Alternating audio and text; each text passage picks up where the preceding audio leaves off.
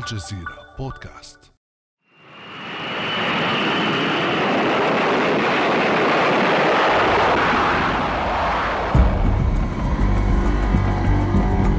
دمار شامل وفقر بلغ حد الموت جوعا. هكذا خرجت فيتنام عام 1975 من حرب مع الولايات المتحدة استمرت عشرين عاما.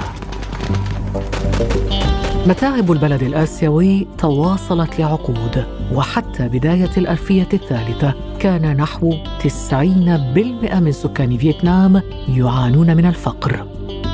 لكن الشعب الذي لم يستسلم لاعتى قوة عسكرية في العالم حقق بعد ذلك قفزات هائلة في وقت قياسي. حتى أصبح اليوم ينافس اليابان من حيث صادرات التكنولوجيا المتقدمة بقيمة تتجاوز 100 مليار دولار سنويا وخاصة في قطاعي البرمجيات والأجهزة الذكية.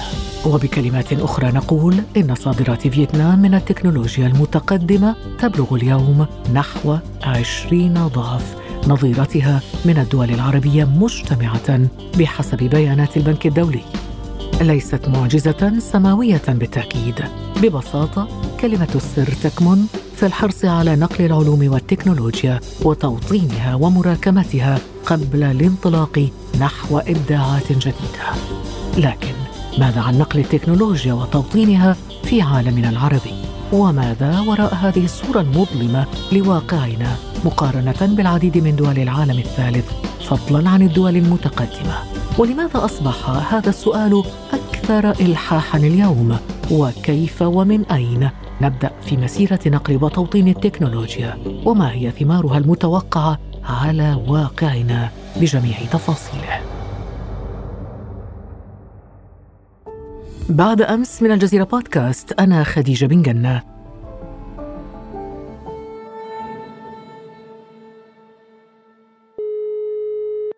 يسعدني جدا أن أستضيف في هذه الحلقة رائد تكنولوجيا المعلومات الأستاذ كفاح عيسى. أستاذ كفاح عيسى أهلا وسهلا بك. أهلا بكم سيدتي.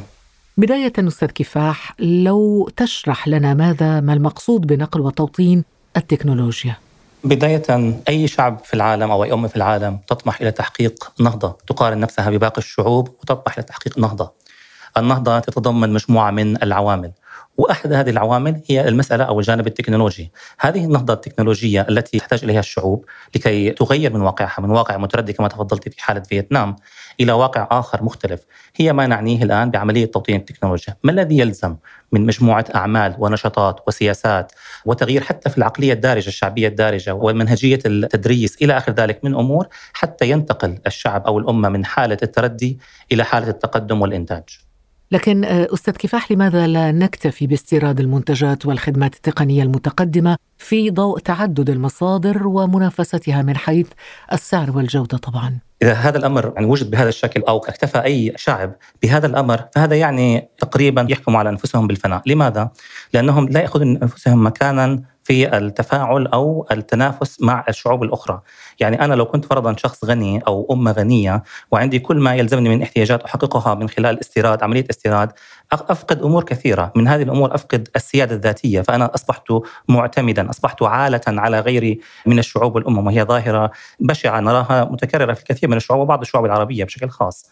أيضا أفقد الاستقلال الذاتي، فأنا عندما أعتمد بشكل كلي على الاستيراد الخارجي أنا أصبح مرهون الآن للإرادة الخارجية. سياسيا واقتصاديا وثقافيا فهذه الأسباب مجتمعة تدفع بأي صاحب قرار بأي دولة تريد أن تغير من واقعها إلى التفكير خارج الصندوق والقول بأنه لابد من تحقيق حالة من الاستقلال. الاستقلال طبعا لا يكون في كل شيء لكن المسألة هنا هو تحقيق حالة من الاستقلال بحيث تعطي الدولة السيادة الذاتية تحميها من التدخل الأجنبي تعطيها القدرة على اتخاذ قراراتها الذاتية المستقلة وهكذا دواليك أستاذ كفاح لو توسعنا أكثر في فوائد نقل وتوطين التكنولوجيا برأيك كيف تنعكس على واقعنا اقتصاديا واجتماعيا وسياسيا أيضا؟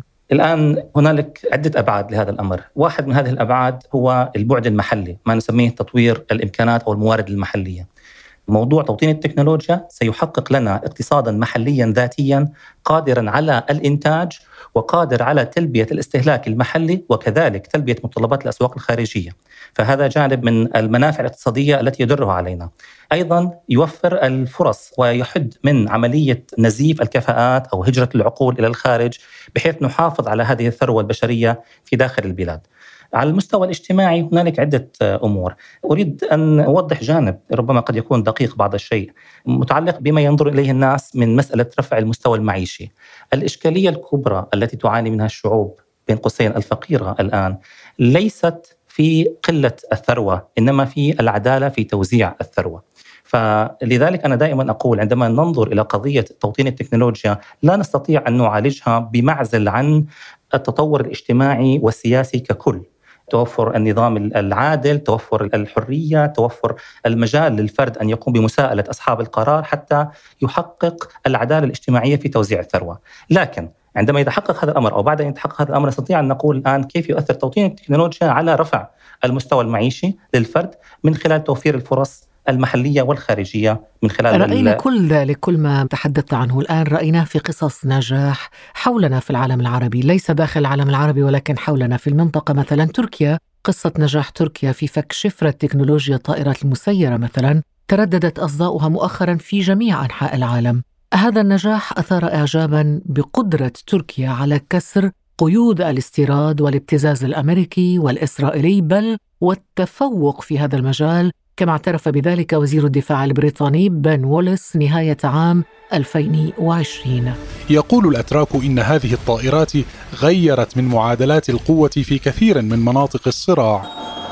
سمح لكاميرا الجزيرة بالدخول إلى هذه الحظيرة التي تجمع عددا من طائرات الأنكا محلية التصميم والتصنيع.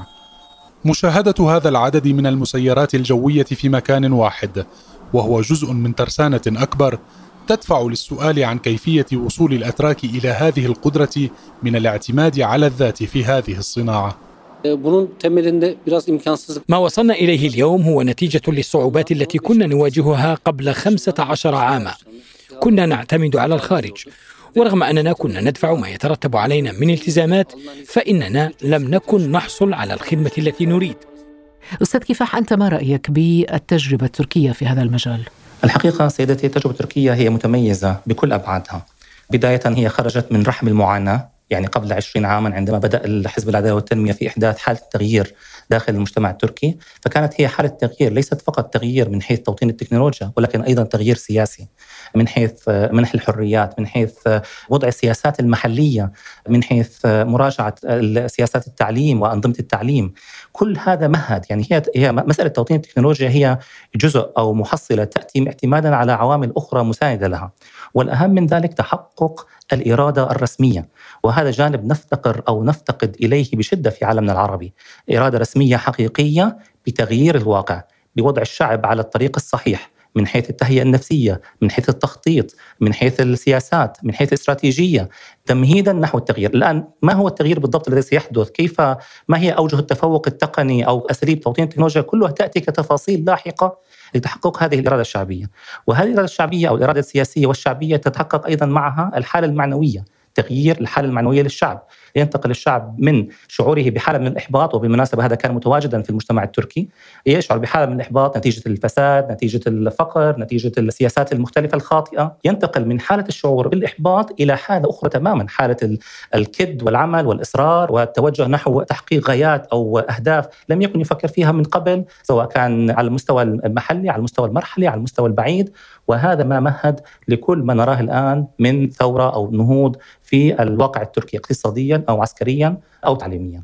ماذا عن العالم العربي؟ هل تمكنت الدول العربية من تحقيق اختراقات ملموسة في هذا المجال خلال السنوات الماضية برأيك؟ أستطيع أن أقول بأريحية نحن لسنا اسوء دول العالم، كوطن عربي كعالم عربي لسنا في ذيل الأمم. عندنا هنالك بعض النشاطات أو بعض الإنجازات على هذه المستويات لكنها بعيدة كل البعد عما نطمح إليه لكي يتحقق لنا الاستقلال والسيادة.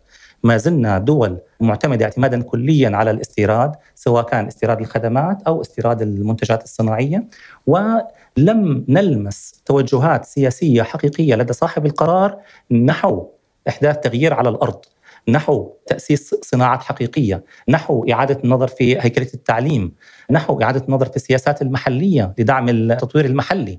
إلى آخر ذلك، ما زلنا مثلا كدول عربية اعتماد كلي على الخصخصة، على استحواذ الشركات الأجنبية للشركات المحلية، وهذا ما يزيد الطين بلة لأنه يؤدي إلى تمكن أكبر للأجنبي من بلادنا على حساب تطوير الكفاءات المحلية والقدرات الذاتية، فإحنا امامنا تحدي كبير الآن كدول عربية نعم. نعم والتحديات كثيرة بالطبع لكن طمأنتنا أنك قلت إنه العرب ليسوا في أسفل القائمة هناك أسوأ منا.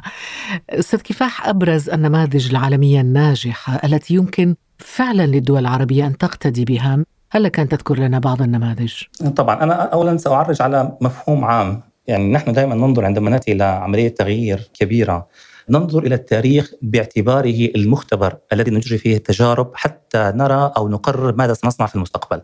فعندنا كما تفضلت في بداية الحلقة ذكرت لنا التجربة التركية، ذكرت لنا تجربة فيتنام وعندنا أيضا التجربة اليابانية المذهلة، عندنا التجربه الصينية، عندنا تجربة العديد من دول العالم. الآن دراستنا لهذه التجارب مجتمعة سيحقق لنا مسألتان المسألة الأولى هي إدراك جوانب النجاح ما الذي يجب أن نفعله حتى نقلد الجوانب الناجحة عندهم؟ والمسألة الثانية محاولة تفادي أوجه القصور والفشل. فمثلا نحن نشاهد في دول معينة حققت نجاح إلى حد ما فلنقل مثلا جنوب شرق آسيا في إندونيسيا وماليزيا لكن النجاح بعد فترة تعرض لعمليات أو إرهاصات أو تحديات خارجية مثلا تهديدات السوق المالي أو تلاعب بالسوق المالي أدى إلى إحداث هزات عنيفة داخل النظام الاقتصادي مما أدى إلى تراجعه والآن نحن أيضا نخشى على تركيا من هذه الأمور. خلاصه ما أريد أن اقوله أن دراستنا للتاريخ سيحقق لنا المختبر أو سيحقق لنا الخلفية اللازمة لكي نفهم ما الذي يجب عمله لتحقيق النجاح وتفادي الفشل. ما الذي يجب أن يتوفر لتحقيق النجاح وتفادي الفشل؟ أنا سأعطيك مجموعة خطوط عريضة وهذه الخطوط العريضة يعني أظن سيوافقني عليها أي محلل أو أي شخص يعمل في هذا المجال. أول خطوة هي مسألة إدراك أو فهم طبيعة الواقع الذي نعيشه من حيث محدودية الإمكانات. سواء كان عندنا بعض الشعوب العربية فرضا تعاني من محدودية في الإمكانات البشرية، بعضها يعاني من محدودية في الإمكانات الثروات الطبيعية. ثم النقطة الثانية هي تحقق الإرادة بداية في الإرادة الرسمية ومن ثم البدء ببرامج أو مشاريع لكي نحقق أيضا الإرادة الشعبية بحيث يصبح الشغل الشاغل أو حديث الساعة للمواطن هو ما سيحدث غدا من تطور، ما سيحدث غدا من مشاريع جديدة، ما سيحدث غدا من كما تفضلت في الحاله التركيه طائرات أو سيارات كهربائية أو أو أو إلى آخره. النقطة الثالثة هي عملية المراجعة المستمرة والتقييم المستمر للواقع والتعامل معه بمرونة، كيف مثلا نتعامل مع التحديات المحلية من حيث التعليم، كيف نكسر الهوة مثلا التعليمية، ثم العمل جماعيا نحن كمجتمعات سواء كان على مستوى الحكومي أو على مستوى الشعبي، بحيث نشكل كيانات أو هيئات قادرة على انها تكون النواة نحو تحقيق هذا التغيير. الاستفادة من الإمكانات التقنية المتاحة حاليا، نحن الآن على بداية الثورة المعرفية. صحيح نحن نظن ان دخلنا فيها لكن حقيقه نحن ما زلنا في بدايتها وما زالت عندنا فرص كثيرة لكي نقتنص هذه الإمكانات. فهذه العناصر مجتمعة هذه الأبعاد مجتمعة علينا أن نفكر فيها عندما نأتي لنخطط التغيير أو نخطط إحداث هذه النهضه أو عملية توطين التكنولوجيا. يعجبني أنك تتحدث بنبرة تفاؤلية وكأن هناك فعلا أمل في أن ينهض العالم العربي في هذا المجال. صدقا وأظن يعني هذه مسألة بديهية لا توجد حتميات، يعني أحد أهم الإشكالات التي تعاني فيها الآن في العقليه العربية هي النظر بتشاؤم نحو الأمور. لا توجد حتميات، العرب ليس محتوما عليهم أن يفشلوا وليس محتوما عليهم أن ينجحوا، هذا النجاح والفشل هو عبارة عن عملية تابعة لما نقوم به من نشاط وأعمال لكي نغير هذا الواقع. دول كلها تعيش والشعوب والأمم كلها تعيش في دورات، دورات من التقدم والتراجع، وقد كنا نحن العرب في مقدمة دول العالم في فترة من الفترات، ومثلنا يعني منارة للعالم كله علميا وتقنيا وحتى صناعيا في الأندلس من مصانع وإمكانات تقنية كانت موجوده في ذاك الوقت لم يسبقنا اليه أحد في العالم.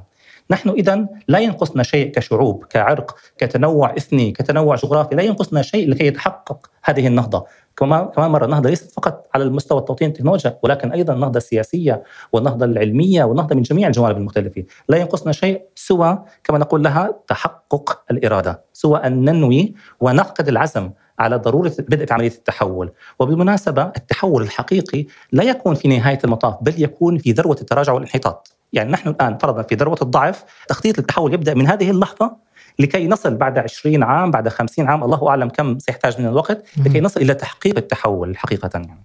نعم ولكن تكنولوجيا نحن في قاع الأمم لنقل. هل من ضمن عمليات التحول التي تجري ربما بشكل بطيء هناك تفاوت بين الدول من الدولة العربية الأكثر قابلية اليوم للنهوض تكنولوجيا؟ أنا في ظني هذه المسألة يجب أن ينظر لها الآن تحت ضوء التحول العالمي في عملية إدارة التطور. الآن مسألة التقوقع ضمن حدود جغرافية مصغرة باتت مسألة يعني ليست هي الشيء الذي ننظر إليه لكي نحقق النجاح، بل صار موضوع التكتلات صار موضوع إنه إحنا كدول عربية يجب أن نكامل بعضنا البعض أو كدول إسلامية حتى لاحقا. يجب أن نفكر في نواحي أخرى اللي هي نواحي الاستفادة من التقنية الحديثة في جمع الكفاءات ضمن مواضيع متنوعة حتى نمكنهم من التعامل مع بعض والتضافر لكي ينتجوا شيئا جديدا. اللي بدي أوصله الآن هو كالتالي، واحد مثلا من أمثلة التطور التقني اللي استغل خلال الفترة الماضية كان مفهوم اسمه البرمجيات الحرة ومفتوحة المصدر. هذا قطاع واسع من البرامج اللي تم إنشاؤه وتطويره بمجهود عالمي لا يعرف الحدود والآن هو ينافس أعتى الشركات الكبرى ينافس مايكروسوفت وينافس جوجل وينافس أبل وينافس غيرها هذا مثال أو نموذج كيف استفاد أو استفاد عمليه توطين التقنية استفادت من التقنيات الحديثة نفسها، فما عاد هناك فرق في الحدود، صار الشخص الذي يعيش في أقاصي ضواحي مدينة عدن في اليمن له القدرة على الوصول على أحدث التقنيات التكنولوجية في مجال المعرفة والتقنية المعلومات مثل الشخص الذي يعيش في أمريكا مثلا. نعم. وهكذا دوليك، فنحن علينا أن نكسر هذه الحواجز التقليدية التي تشعرنا بانه إحنا نعيش ضمن حدود جغرافية محددة. طيب قبل أن نختم هذه الحلقة أستاذ كفاح ماذا عن التجربة الإسرائيلية التي أصبحت رقما صعبا في عالم التكنولوجيا وتستخدم تقدمها بصراحة ضد خصومها؟ هذا واضح. كيف تحقق لها ذلك وكيف تقيم أنت التجربة الإسرائيلية في عالم التكنولوجيا؟ يعني أرى أنه من الضروري أن نحترم عدونا وأن نقيم أوجه قوته وضعفه بحياد وموضوعية مطلقة دون النظر إلى جانب العداوة أو جانب الإشكال الذي يقع بيننا وبينهم. لكنني أقول وبكل حياديه أن الكيان الصهيوني هو كيان مصطنع يقوم على الانعاش الصناعي ويقوم على تحقيق مصلحة محددة لدول استعمارية ولهذا يظهر وبكل الأساليب الممكنة على أنه واحة الحرية والديمقراطية في الشرق الأوسط، المركز المتقدم للتقنية، الآن لا أنكر طبعا أيضا الموضوعية والحيادية، لا أنكر مثلا وجود مراكز صناعية متقدمة في الكيان الغاصب، منها تكنولوجية، منها تقنية في مجال البرمجيات والإلكترونيات. إلى آخر ذلك، لكن هذا كله أتى بطريقة مصطنعة، لم يأتي بطريقة طبيعية، يعني إسرائيل لم تتبوأ مكانا طبيعيا بواقع أنها دولة منتجة، بل تم جر أو جلب الاستثمارات الأجنبية وتحديدا الغربية إلى إسرائيل لاعطائها هذه الصورة والإبراز. الحقيقة أن إسرائيل عندها مشكلة كبرى وهي مشكلة العمق الشعبي. لأن الشعب الذي يعيش هناك الآن ويقوم على عمليات بناء الدولة والإنتاج هو شعب مؤقت وليس ابن الأرض. في الرغم أنه إسرائيل مرة أخرى تصور نفسها على أنها الواحة الأمان وواحة الديمقراطية إلا أنها الدولة الأكثر تمييزا بين الشعوب. الدولة ما زالت تعتمد التمييز العنصري على أسس عرقية وأسس دينية. هذا كله يعطينا انطباع أنه إسرائيل صح متحقق نجاح ما عندها لكن نحن لا ننظر إلى هذا النجاح بواقع أنه مثال أو شيء يحتذى به نتيجة العوامل المصطنعة اللي دخلت فيه. أستاذ كفاح عيسى خبير تكنولوجيا المعلومات شكرا جزيلا لك على هذه المعلومات القيمة في موضوع توطين التكنولوجيا في العالم العربي. شكرا لك. شكرا سيدتي شكرا للمستمعين الكرام. كان هذا بعد أمس.